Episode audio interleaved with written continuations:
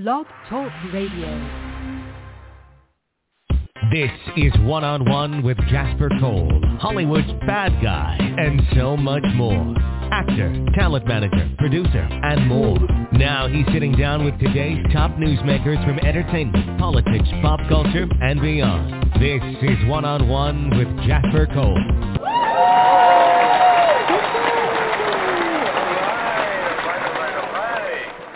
Howdy, everyone, and welcome to One-on-One with Jasper Cole. This is your host, Mr. Jasper Cole, coming to you live from Palm Springs, California. And I want to wish everyone a very happy Thursday. And I will bring on at this very moment my co-host, Mr. Ralph Cole.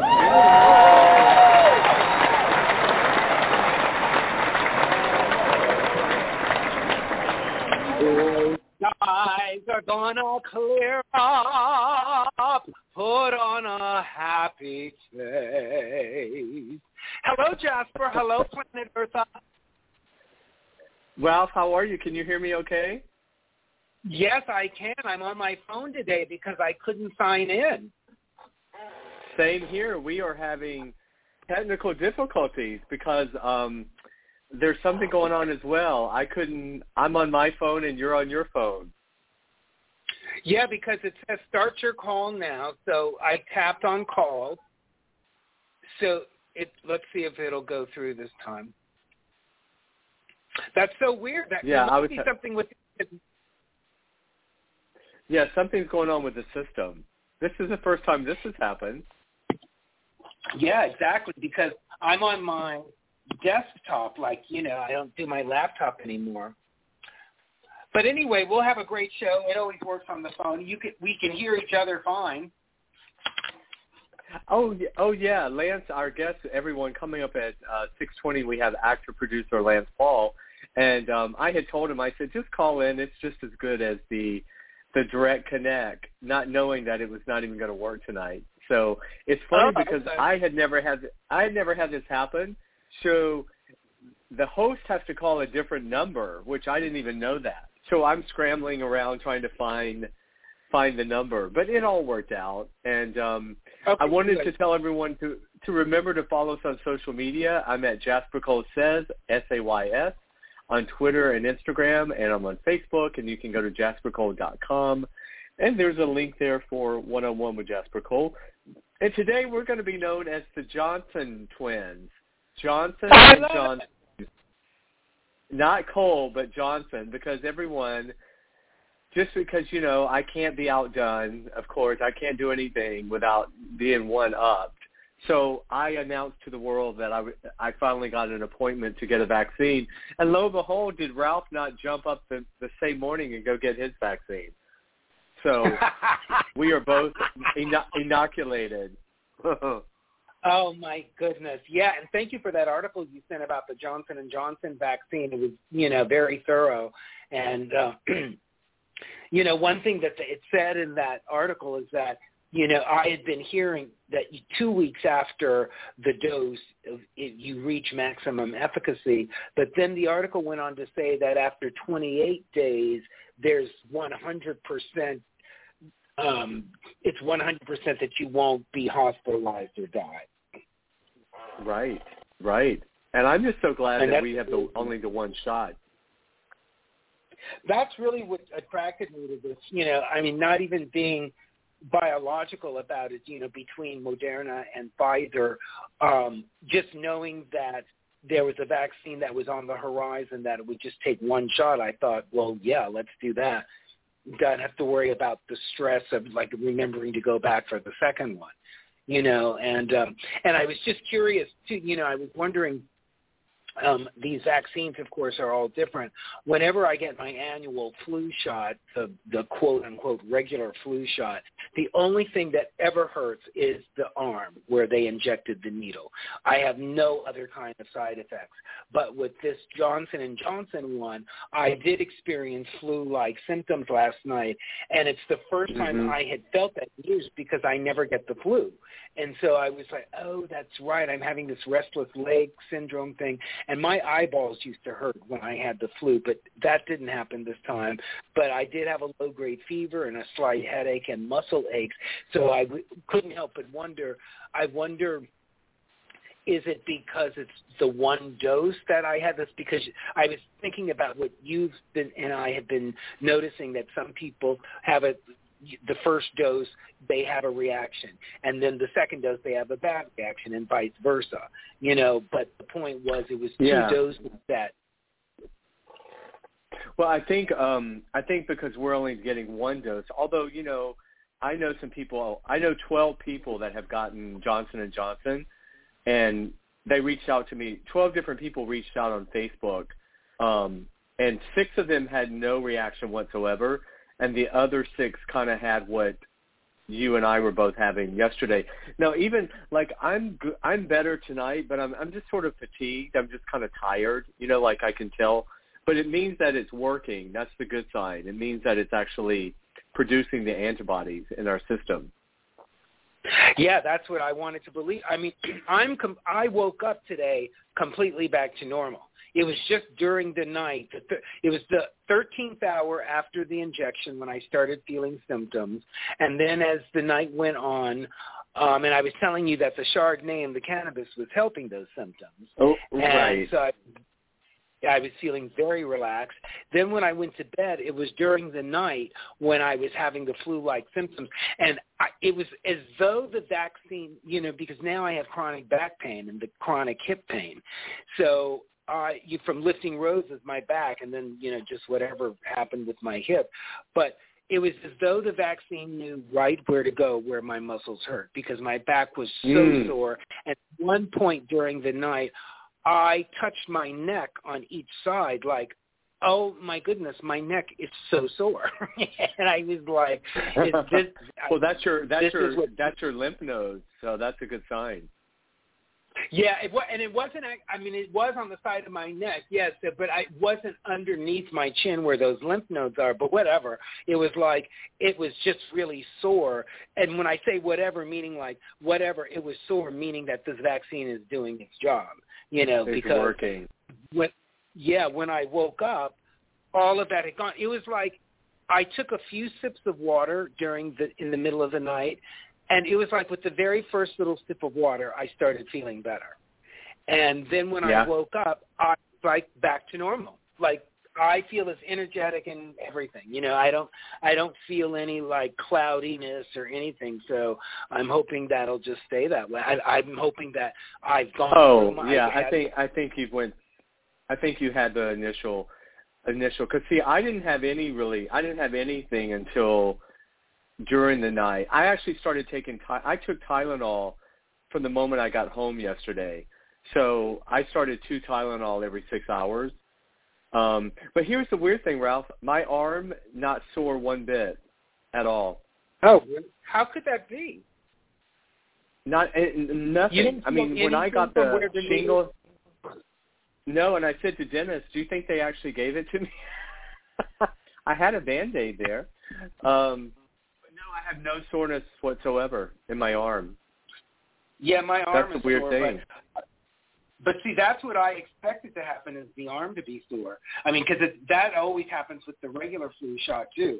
But, good. I feel like good. We're on our way. You know, I'm still not, you know, this – I just want to be clear that it would be nice to be able to say we've been inoculated, so we cannot get COVID-19, and that's not true, you know. So no. I'm still comfortable. That's never going to be true. That's just right. Like with the flu shot. You know, the flu shots are generally only about 50 to 57%. They never get past like 60. But what it does is when you get a flu shot, if you get the flu, it will help it not be so bad. And I think that's the key with COVID. You don't – if you end up with COVID, the vaccine's going to help it not be so severe. Right. And not have you end up dying or in the hospital. Exactly. Which is what we want. But even all of that said, I'm still not ready to go to an indoor restaurant yet. I'm just not comfortable yet. I want to hear – something closer to herd immunity, or just like more staggering numbers like, wow, we've only had 2 hospital deaths or 2 hospitalizations this week, you know.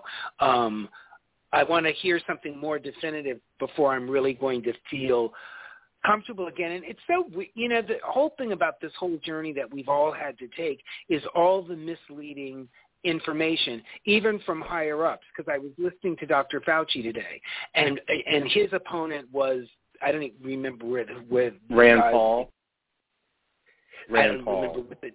Who it was, but the way one person was saying the masks are like for show or whatever, or what did he didn't say for show, it was like, well, that's the action. He's a hardcore Republican Trump supporter, Rand Paul. He had COVID as well. He's an asshole. He didn't wear a mask during the crisis when Trump was president. Rand Paul was. I see. You know that that 50% of all Republican men are not going to get the vaccine. Oh, at least 49 to 50%. They don't believe in the vaccine, so we'll never get herd immunity if half the country doesn't take the vaccine. Wow. So the only safe place you're going to be is if you're in a room and everybody in the room has been vaccinated. That's the safest you'll ever be. If you go to someone's house and you all had the vaccine, that's about as close to perfection as you can get. The problem is when you go to a restaurant inside. Well, the thing is, when you've been vaccinated, we now have a lot of protection that other people don't have. So we don't have to worry as much. But I'm not going to be in crowds ever again without a mask on. I mean, I will be that Michael Jackson guy with a mask on, regardless. But what about eating outdoors at a restaurant or versus indoors? Oh, now that I've had my shot, I'll go after in about 2 weeks. I would be comfortable outside. But let me tell you, Dennis did it for the first time 2 nights ago. He was so uncomfortable. He just couldn't. He wanted to leave. Oh, he couldn't enjoy. Well, part of the problem was the restaurant uses paper plates and plastic utensils. Because that way they don't have to worry about germs on utensils. So I guess if you want to take your own silverware with you, restaurant, it'll feel better. And was he sitting outside? He was sitting outside. He said, you know, you might as well just get your food and bring it home because you're going to be sitting there with paper plates and plastic forks. So right. And there were kids running around at the next table, and he just didn't, you know, he just said it's going to take, it's a shell shock situation when you have it. I'll be honest, when I had to wait in line with all those people yesterday, that's the most people I've been around in a year. And even then we were trying to stay 6 feet apart, but we weren't at all times, you know, and I was getting a little freaked out. See, that's what I was telling you at my place, too. It's like, yes, we're standing apart, but we're not 6 feet apart. You know, and the guy behind. But now they're saying that kids can be 3 feet apart in school. You saw that, right? Oh, no, I didn't see that. 3 feet apart? Yeah, now they're changing it to 3 feet, which is just means they can pack more kids into a classroom. See, Italy and Canada are back on lockdown right now because they opened way too soon. Yeah. So I just worry that once again, well, I don't worry about us as much because we got the vaccine, but I just worry that we're going to go back on lockdown again because we're opening too soon. Well, I agree with you, Jasper, and I just feel like I don't want to be the doggy downer and always being the one like, no, I'm not going to meet you. I'm not going to go to the restaurant. But still, once again, you know, we've all maneuvered through this in a blind's eye because we've never had to do it before. And, yes, I feel protected because I have this vaccine in my system. But like I said, but because of that, And because things are reopening the way they are, that is going to let people believe we don't have to wear masks and everything is back to normal. And it just isn't. And that's why I agree with you. I'm not going into those big crowds because, you know, the thing about this FEMA place yesterday, in Los Angeles Urban League, everyone in the entire complex was masked. That was same 100%. Here. Well, you have to. It's a. I mean, the good thing is California right now. You can't go anywhere without a mask. So we're lucky. We're in a mask mandate state. Right. One of the few states that has mask mandates. Like for instance, my dad in Georgia.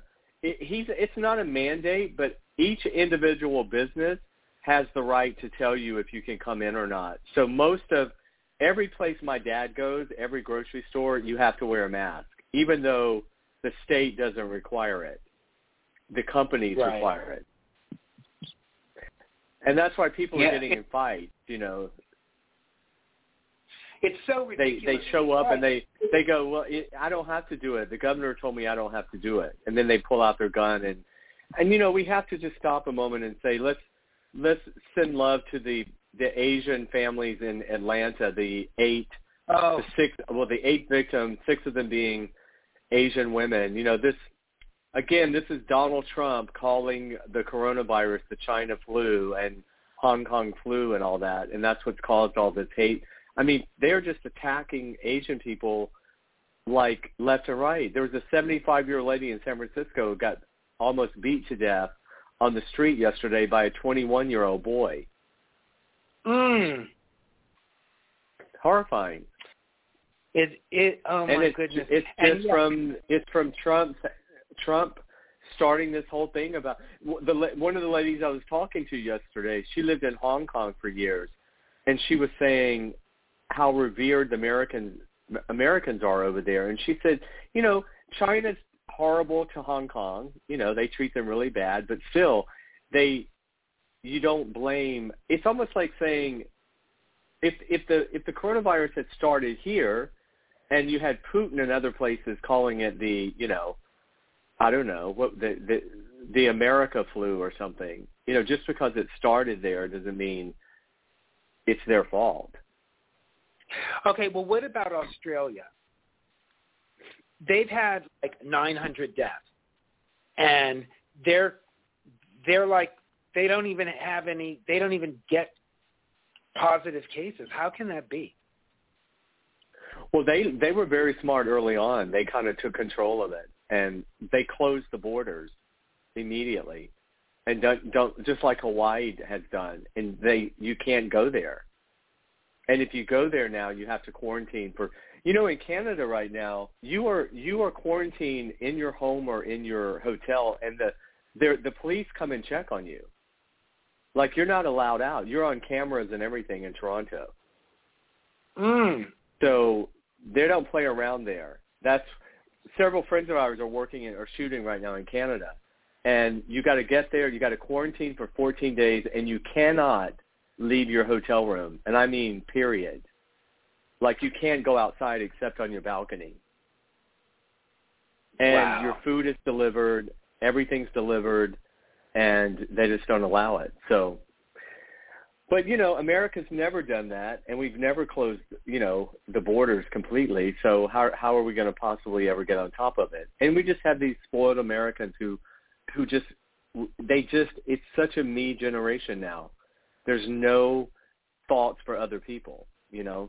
So, well, listen, speaking of me people, I think it's time to bring on a very special guest, and you know, well, Ralph and our next guest, Lance Paul, are both in the new film Never and Again that's setting all records at BET Plus. It's the highest rated and the most streamed show or film on BET Plus.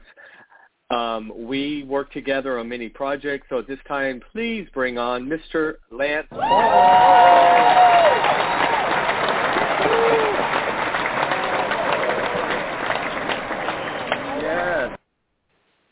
Man, what an introduction. I love everyone clapping. It's awesome. I knew you would like a little applause.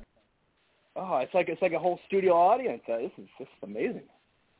God, Lance, I'm so excited to finally, I mean, one step closer to meeting you, but you have been so great and attentive to my post all this time. And, you know, Planet Earth, we haven't met in person yet, but I feel like I know you. You know, you hike, your footage, just your spokesman, just everything. Careful, you know, Ralph, you're getting a little close to the restraining order. It's a little faltering. I appreciate it, Ralph. You know, this I feel the same. I've heard so many amazing things about you. Obviously, seen your footage and everything, and just it's great to verbally meet you. Besides digitally meeting you, as we have done over social media. Yeah, thank you. Yeah, so it'll be fun. I'm interested to hear your story about Ginger Knight and just everything with your acting, producing, and all your showmanship. And, you know, you're very athletic, you know, with the hiking and everything. So you're very well-rounded. You're a lot of fun. Well, I appreciate it. Thank you very much. I try. Lance, we have to apologize. Something happened to the system, so Ralph and I are both on our phones tonight. So there's this weird delay that's even worse than usual, so I apologize. I don't know. The system was – we both panicked at the beginning of the show. We couldn't log in. So we were like, oh, shit. But everything's cool. No stress. We're doing it. Yeah, I had the same issue. It wouldn't let me log in, so I just called in, and it worked. We're here. Oh, yeah. Okay, I don't know what's happening. Well, that's good to know, Jasper. It's definitely the system. Yeah. Yeah, so we'll put in a complaint on that. But meanwhile, everyone, I want you to know you can follow Lance on Instagram. It's pretty much your main place, right, Lance? Yeah, I'm on Facebook as well under Lance Paul, but most of my stuff is all on Instagram. IG is the easiest way to connect with friends and fans and followers, and it's a great place to post my photography and my everything I shoot and enjoy doing. Yeah, so Lance is at I'm Lance Paul, and then tell us about the Traveling Nerd. You've got this whole other part of your life and career that talk about. You call yourself the Traveling Nerd. So is it because of you grew up loving like sci-fi and the Marvel stuff? Is that where does the nerd part come in? Yeah. So. When I first got out here, I started working as a comic book artist. So I was a comic book artist here in LA, and then I went on to doing storyboard art for movies such as Ted Two and Angry Birds and a few other ones through Nickelodeon, Viacom. And I met a good friend of mine, and we started a website, like a nerd site, and we just started going to Comic Con every year. I'm a huge nerd. I had a huge speech impediment growing up, so my speech pathologist had me reading comic books, and that's kind of how I got into nerdom, you could say. And yeah, I'm a big gamer. Movies, TV shows. I'm a cinephile on everything nerd, you could say. And yeah, so I started the traveling nerd on social media, and it kind of blew up. I started making some memes, just some funny comic memes, and before I knew it, I was up to 80,000 followers. And yeah, it's just been something fun I do as like a side. I have my nephew helps run it, so I'm not on it too much, but it's a good way for me to connect with just my nerd culture, you could say. And when COVID's over, I go to Comic Con every year. Yeah. Well, it's weird because, you know, I've been going to Comic Con like for the last 6 years. The last 2 years I didn't go. Obviously, last year we didn't have it, but isn't it? But it's like it's not like I would run into you there because it's such a fucking zoo. You know, when you're down there, it's like wow. It's amazing. Oh yeah, you got thousands of people, and also too when I'm usually there, it started off as me going as a fan, and then because of the nerd side, I part owned too as well. So we'd manage a bunch of writers. We'd have like 20 to 30 different writers there covering Comic Con at a time, and I'd be doing interviews with celebrities back in the day when I was mostly going for that stuff. Yeah. Well, let's go back. Let's talk about you. You grew up in Florida, right? You grew up in the Naples area. I did. Oh yes. And so, yeah, and so what a lot of people don't know is that you know, in addition to your artistic side, you also are the numbers guy. You have a degree in finance. So you have a really good business sense, which I think a lot of actors are missing, and I think it's something that's not it's not really emphasized enough, I think, with show business, you know? Is that something that you kind of always figured? Well, wait, when did the acting bug kind of, how did you go from the finance to the acting? So I was in college and I started taking acting classes, and I absolutely loved it. I paid for college through modeling, so I had modeled for Calvin Klein and Abercrombie and Bruce Weber and all that stuff, and that kind of is what got me into the entertainment field. And then when I got out of college, I went over to Milan, I modeled over there, and I still always had that bug for it. But then I got back, and I had a degree in finance, so I started working at a bank, thinking, because you know you have this mindset when you're growing up, like, okay, you gotta get a real job, you gotta pound the pavement, do that 8 to 5, and I happened to get into banking right when the market was collapsing. So I was in banking for about a year, making excellent money for Countrywide Home Loans, if you remember them. And then the market collapsed, and I ended up losing. I lost everything. I was at that time. I started off as a salesman, went all the way up. I was managing all of Countrywide for Florida when the market collapsed and Bank of America bought us. So I ended up going from a lot of money to losing it all and living out of my car when I moved to L.A. And honestly, what happened is the market collapsed. I lost my money, and I was like, shoot, I'm doing this. I'm working for a bank, making excellent money, and I hate my life. And something I always wanted to do was go to California and pursue entertainment and acting. And, you know, it's one of those things where, you know, I put $10,000 away in the bank, and I'm like, oh, no, I'll put a little bit more. Then it was 20, then it was 30, then it was 40. I was like, no, maybe I'll get 50, then I'll go. And I just never ended up going. And then when the market collapsed, I lost everything. And I ended up going to California with like $1,000 to my name and lived in my car on Malibu Beach. Wow. So had you been to LA at all before? I visited a friend of mine who had worked on some soaps. He childhood friend. We grew up together. He had moved out here about 2 years before I did, and yeah, I came out to visit him. I hung out in Hollywood, hit up some bars there. I didn't know anything really about California. I had done a couple shoots out here modeling wise, and when I came out here, I knew one photographer. That was it, and I really knew nobody. And yeah, just came out here, and then I ended up shooting with that photographer about 3 months after living out here in my car. And when he found out I lived in my car, he was like, "What are you doing, Lance? Let me help you." So he let me sleep on his couch, and that kind of is what got me under a roof. And then 3 months after that, I started making enough money to move into my own place. Wow! So did your family know you were living in your car? No, of course not. I had a fallen out with my father, and we just really weren't talking much. And my mom, I'm very close to my mom, and my mom knew I was out here, but she definitely didn't know I was living in my car. She would have killed me and tried to fly me back. Yeah. Of course, like mothers. Yeah, exactly. Well, I mean, it's amazing what we do when because you've been here 10. You're in your 10th year, right? You've done your my 10 years now. Oh yeah. Yeah, I mean, I'm practically a local now. Well, it's weird because, you know, Ralph is an L.A. native, and I always have to remember that for those of us who always, you know, lived outside of California, and we saw, like, Hollywood as this big illusion, like, oh, my God, it's Hollywood. Ralph kind of had the same thing about New York and leaving L.A. to get to New York, so I guess that's a similar vibe, but it's always weird to me how we all left and piled into L.A., and Ralph, you and all the natives are like, when are you guys going to stop piling in here? Well, I wanted to go to New York because I had grown up in L.A. for 21 years, and New York seemed so exciting to me. Yeah, I lived in New York too as well. I mean, I love New York too. And New York is great. And it's the same thing. Like you grew up here, so you want to see something different. You want to spread your wings a little bit, but you came back. So it just shows you California has your heart. Yeah, and I came back also to take care of my father, but in reality, I should have come back. You know, I was prompted to come back because my father was hospitalized, but I should have always wanted to. And I can realize, Lance, that I probably would have moved back anyway because I was thinking about my way of life in New York City. I moved there when I was 21. So, and I was there until I was 41, and I loved it. and I'm high energy and fast paced. I was everything Manhattan was meant to be.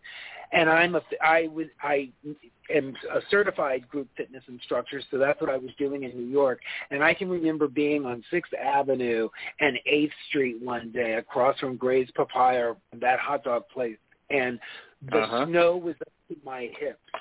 I couldn't get the subway to the studio down to Greenwich Avenue to crunch at Greenwich Avenue because the snow was blocking all the subway entrances. So I had just kind of skidded my way down 6th Avenue. And when I got to this corner and saw how I was having to be an antelope over these fucking snowbanks, I thought, who can do this when they're in their 70s? You know, it's like, yeah, I need to go back to L.A. So when my father became ill and I came back and did that, I thought, grateful that my parents had the house that they had purchased in 1965, and this is where I plan to stay. So, it does have my heart in that sense. You know, life is hard in both places. We have to deal with the traffic here, which is horrendous. But it is. It's easier to be an elderly person, I feel, in Los Angeles than in Manhattan. Oh, agreed, 100%. Yeah, I think even, so. I think raising a family, and if you want to have a future more than just pursuing entertainment, I think California has a lot more options for you there. And also, as you talked earlier about me being a hiker, I'm a big outdoors person. I travel, I hike, I explore, I love adventuring. And the thing with California is within 7-8 hours, you are in any part of the United States ecologically. That's amazing to me. Over COVID, I did this crazy national park hike or road trip where I went up to Lassen, I saw a volcano, I saw glaciers, I jumped into Crater Lake, I then went to Mount Rainier, saw the glacier there, and then I went to a rainforest up in Oregon or in Washington with Olympic National Forest or National Park. It's like, where else can you do that besides California? Wow. Yep, you're right. You have all that at your fingertips, and listen, I'm a diehard even with all the problems and the traffic, and there's all this stuff now about the mass exodus, people are leaving.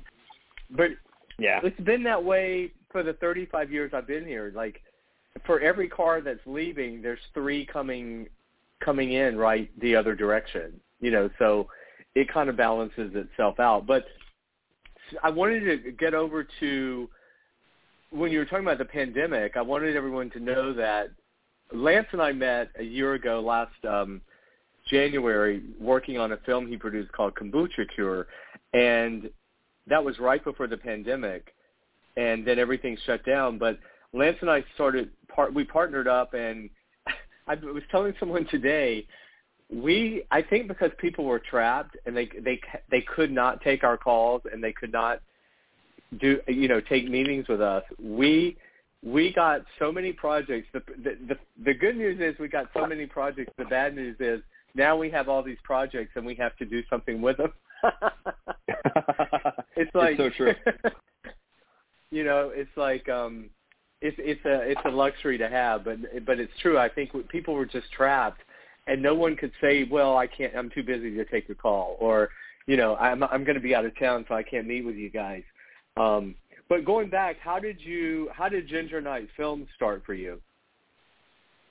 Yeah, definitely. I came out here for entertainment. I was out here acting, and I really had this epiphany to where it's like, listen, I'm a good-looking guy, but there's better-looking guys, and I'm a great actor, but there's better actors. So, what else can you bring to the table? And that's kind of how I fell into storyboard art, too, because I was like, if I can bring something else to the table, potentially I might be able to help book myself more roles.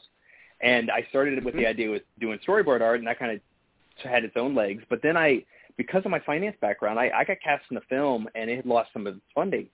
And I had this idea. I was like, well, I know some investors. I know some people with money, so let me see if I can help you out. But if I do that, I want a producer credit because I'm doing the work. And they're like, totally fine. I worked with a production company in Georgia, and I ended up helping raising the little bit of money they needed, and I got my first producer credit in Georgia. And then we kind of worked together for a couple films.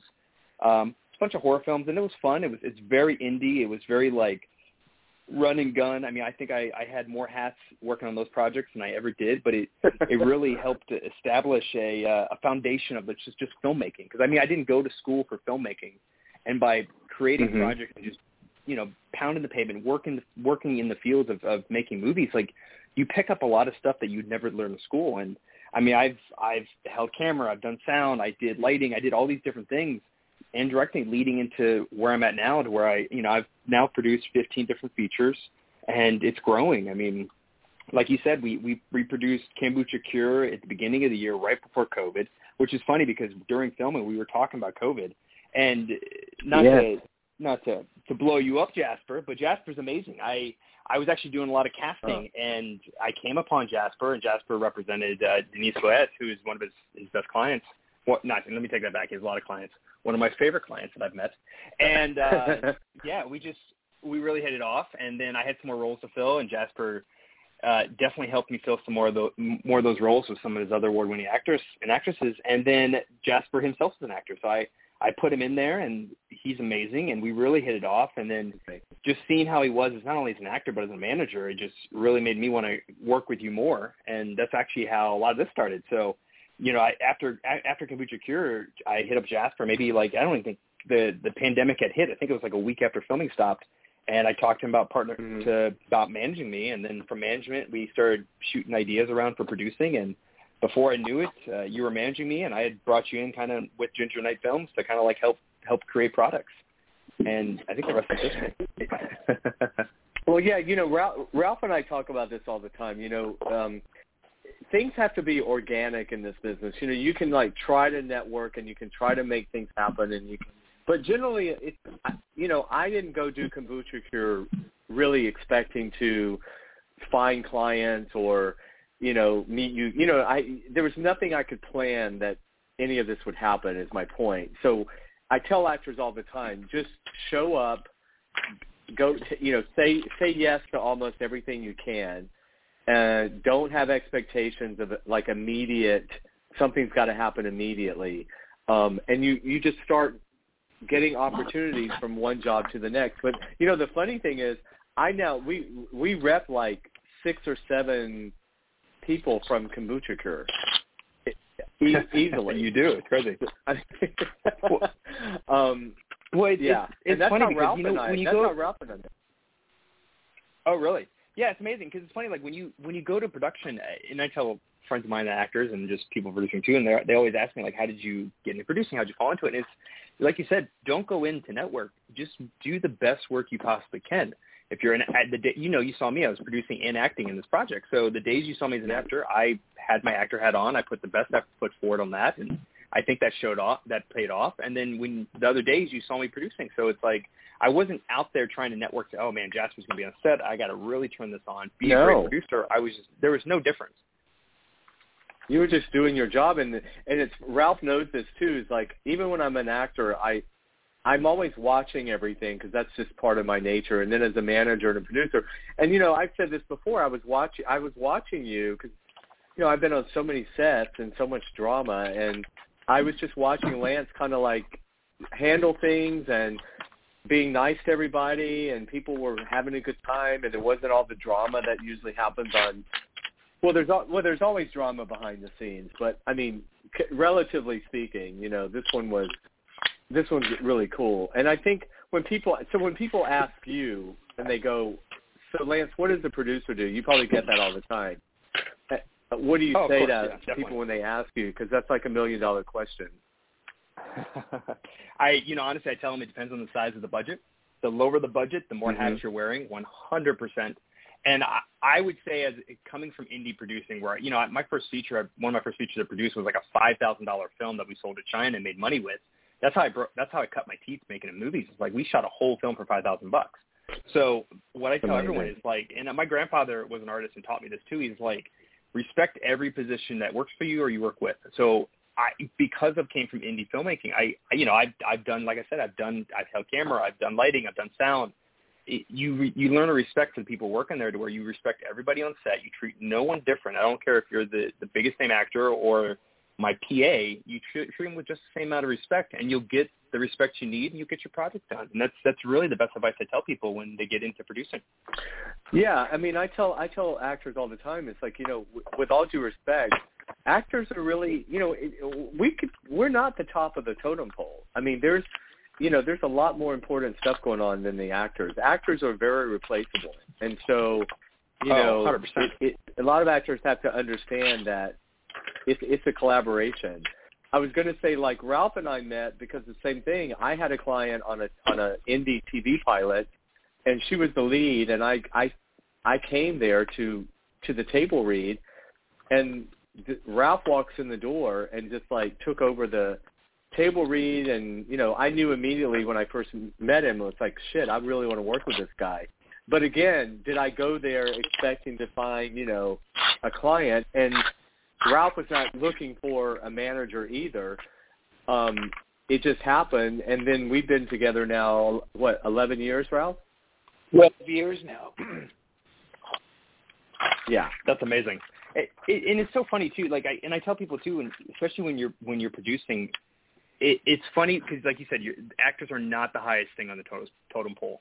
And when you are producing and you have your hands on, like, the creation of a project, you really see that. So, like, as an actor, you go into these castings and you're like, it's my 5 lines or under, or I'm a supporting. It's a big deal. It is not a big deal to the bigger picture.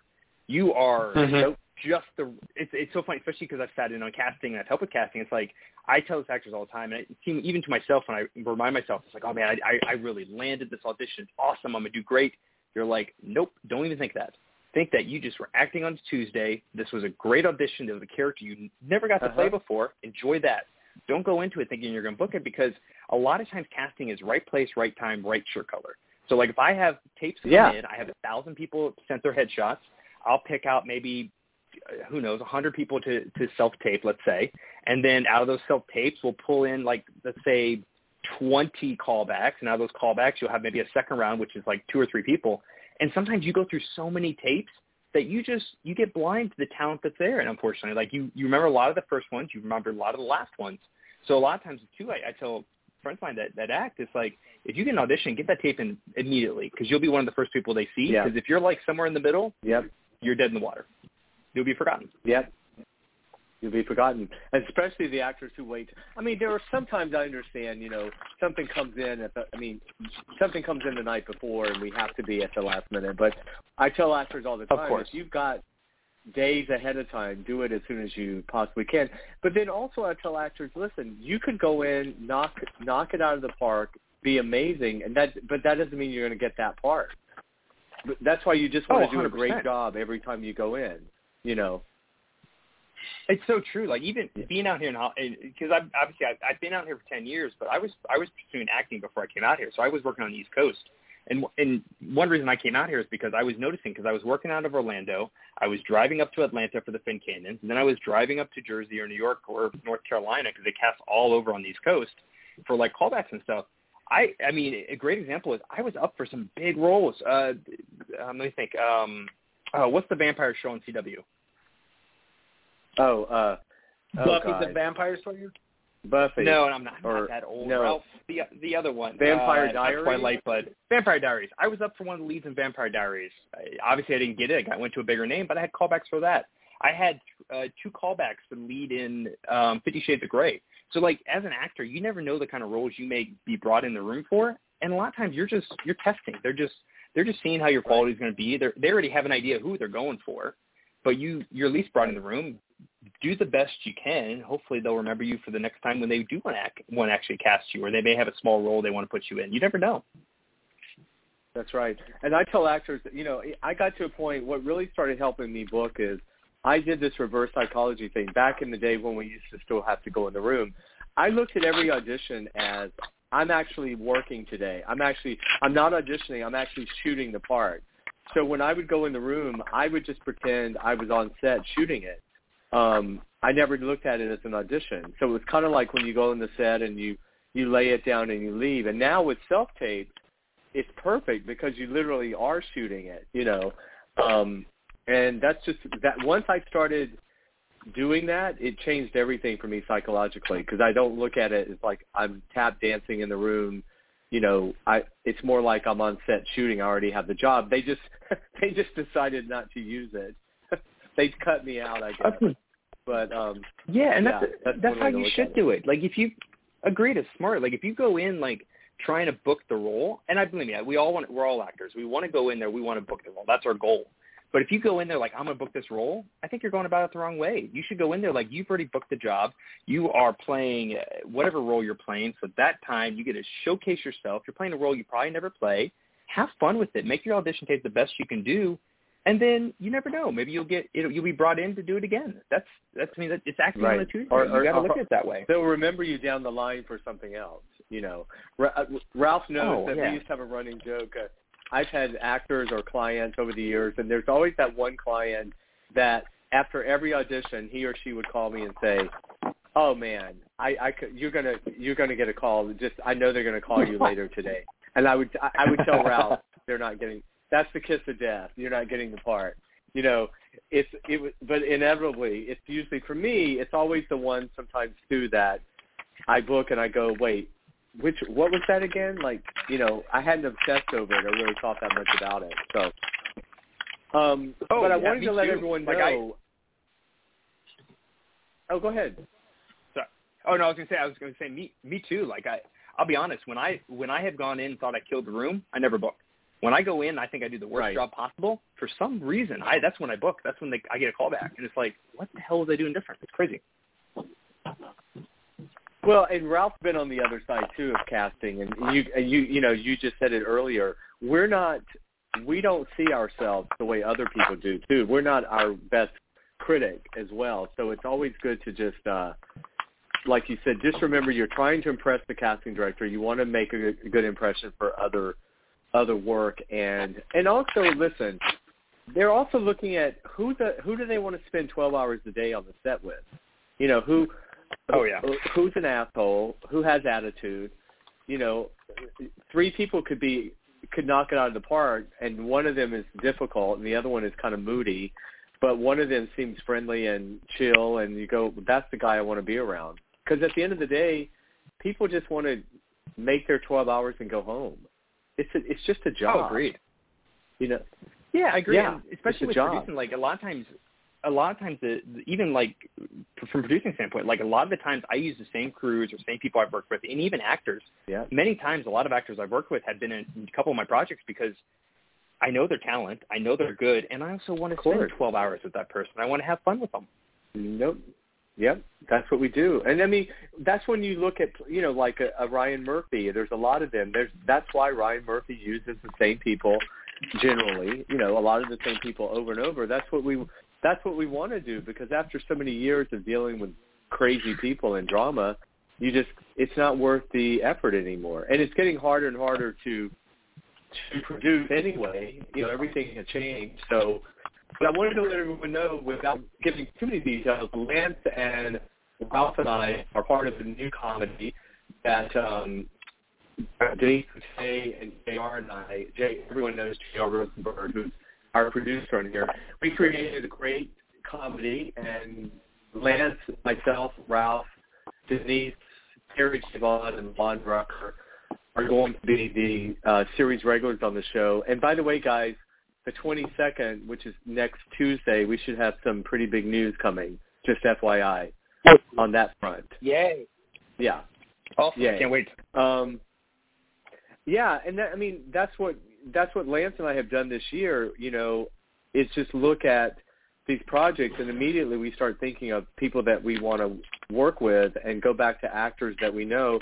And it's happening on the same way of trying to find showrunners and producers, and just building that network of people on the producing side that we want to work with as well. So it's exciting times. I mean, I think COVID was, God, not discounting the horrible deaths or any of that, but I mean, in terms of having to reframe and regroup and be focused and get stuff done, I think it was a blessing in many ways. You know, I have to agree with you. I think it really depends on the person. COVID either made or broke people, because COVID was awful. We're stuck in the house. But I mean, especially living out here in California, it was different than living on the East Coast in some states. But you're stuck in the house, and it wears on you. Being creative people and being entertainment people, we thrive off interaction with other people. And being stuck in the house, you didn't have a lot of that. And you kind of had to, like, figure out how to still create, figure out how to produce. I mean, you and I, we started working together, and we got some great projects going. Even, like, networking. Like, because I do a lot of I fly across the states for some other work and everything. And, you know, you got to network. Like, every time you talk to somebody, talk to them. Talk to them like a human being and, you know, give them an ear. And you never know what can come from that. That's how – Ginger Knight Films was able to partner up with Big P and Sky Productions for some other productions we're talking about too. It's like, and having actually access to funds to go further, because if you don't network, especially in these times where, like, we're so not used to talking to people, you need a network. You need to get out there, talk to the person that you're working with, and talk to the person you're meeting, because you never know where that could lead to. And one, it could easily be a new friend, but two, it could also be a connection that you never had. Well, like you're saying, without giving too much away, but like you just mentioned, so everyone Lance has connected.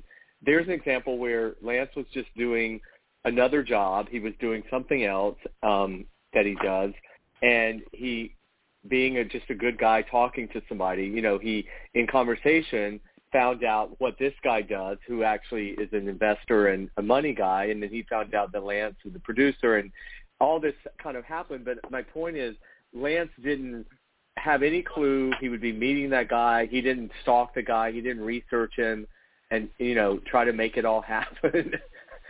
It just organically happened. And that's a sticky wiki. So I'm not telling people, like, don't vision board and, like, don't try to, like, you know, make things come true. But there's a certain point that people can read when somebody's trying to hustle you. You know, they can tell when it's not authentic, and it's a turnoff. Desperation. Oh, 100%. Yeah. People read desperation. Like, if you come off as desperate, you're never going to go anywhere. You need to come off with confidence and just network, talk to people. It's funny because you said my other job, and it's like, I'm not, just so you guys know, I am not a porn star. My other job is not porn.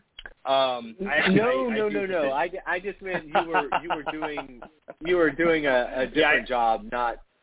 Yeah. I know. I'm just kidding. I do precision. I'm a precision driver too, as something else I have fun to do. So a lot of times I'll be on the track, or I'll be driving, teaching people how to drive cars fast and have fun with them. And like Jasper said, I was networking with a producer who owns Big P and Sky Productions, who has access to a huge film fund, and he was looking for somebody. He had just fired his head of creative, and just through happenstance, I wasn't trying anything, and we weren't even really trying to talk about business. It just happened where, you know, you get talking to somebody, you tell them a little bit about what you do, and you never know where that can lead. And now Ginger Knight Films has partnered up with them, and we have access to funds for even more productions, which is just a great example of how you should always network and how you should always just be yourself, be genuine, don't be desperate, and talk to people. Right. Exactly. I mean, I tell actors all the time too, honestly, guys.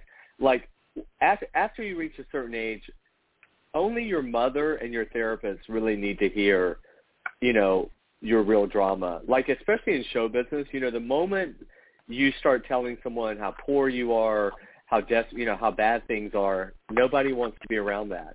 And so, you know, we're in this culture of oversharing, you know, especially on social media. Everyone wants to overshare their colonoscopy, and you know what I mean? It's like there's certain things you just need to do the smoke and mirrors and keep it positive. People want to be around success, you know. They don't want to be around negativity. And like I said, that's what your partner, your therapist, your mom, you know, that's what they're there for. So, well, listen, guys, the time flies. We could definitely talk for another hour or two for sure. But Lance, thank you so much for everything. Thank you for this past getting me through 2020, and I'm so excited about all the stuff we have going on. I can't wait to work with you and Ralph on the new comedy. Like I said, we'll have some news on that next week, and all the other good stuff. Now, you know, Ralph is just at the point of he will soon be getting back out there, working again through COVID. So it's perfect time for you, Ralph, as well. Yes, thank you. Yes.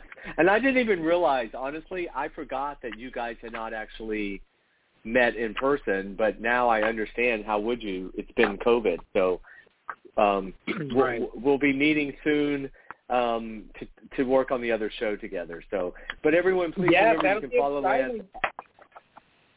Yeah, definitely, guys. I really appreciate you having me on. And yep, I'm Lance Paul. Letter I, letter M, Lance Paul at IG, and same thing for Facebook as well. And Ralph, it's great to work with you. It's great to talk to you. I can't wait to meet you in person and work with you on our new project. Jasper, once again, man, you're amazing. I appreciate you bringing me on, and I appreciate working with you for that past 2020. You helped make 2020 a hell of a lot easier. I know, man. Same here. Thank you, Lance. I'll be in touch, of course. Thank you so much. Take care. Awesome. Take care.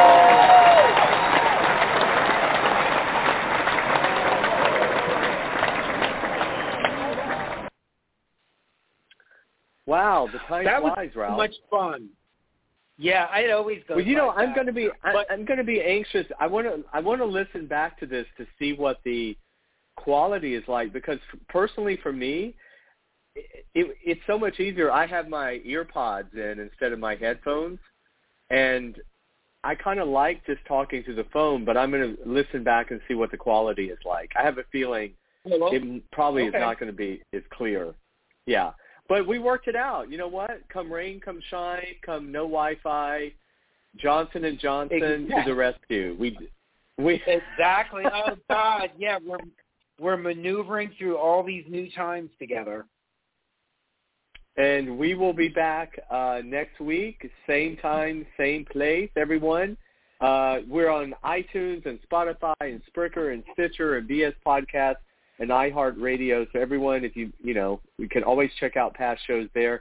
Love you, Ralph. Give Rose a big kiss, and we will see you next week. Bye-bye, Planet Earth. Bye. Thanks for checking out One-on-One with Jasper Cole. Check out past episodes and get the latest as they're released. Subscribe today on iTunes, Stitcher, and YouTube.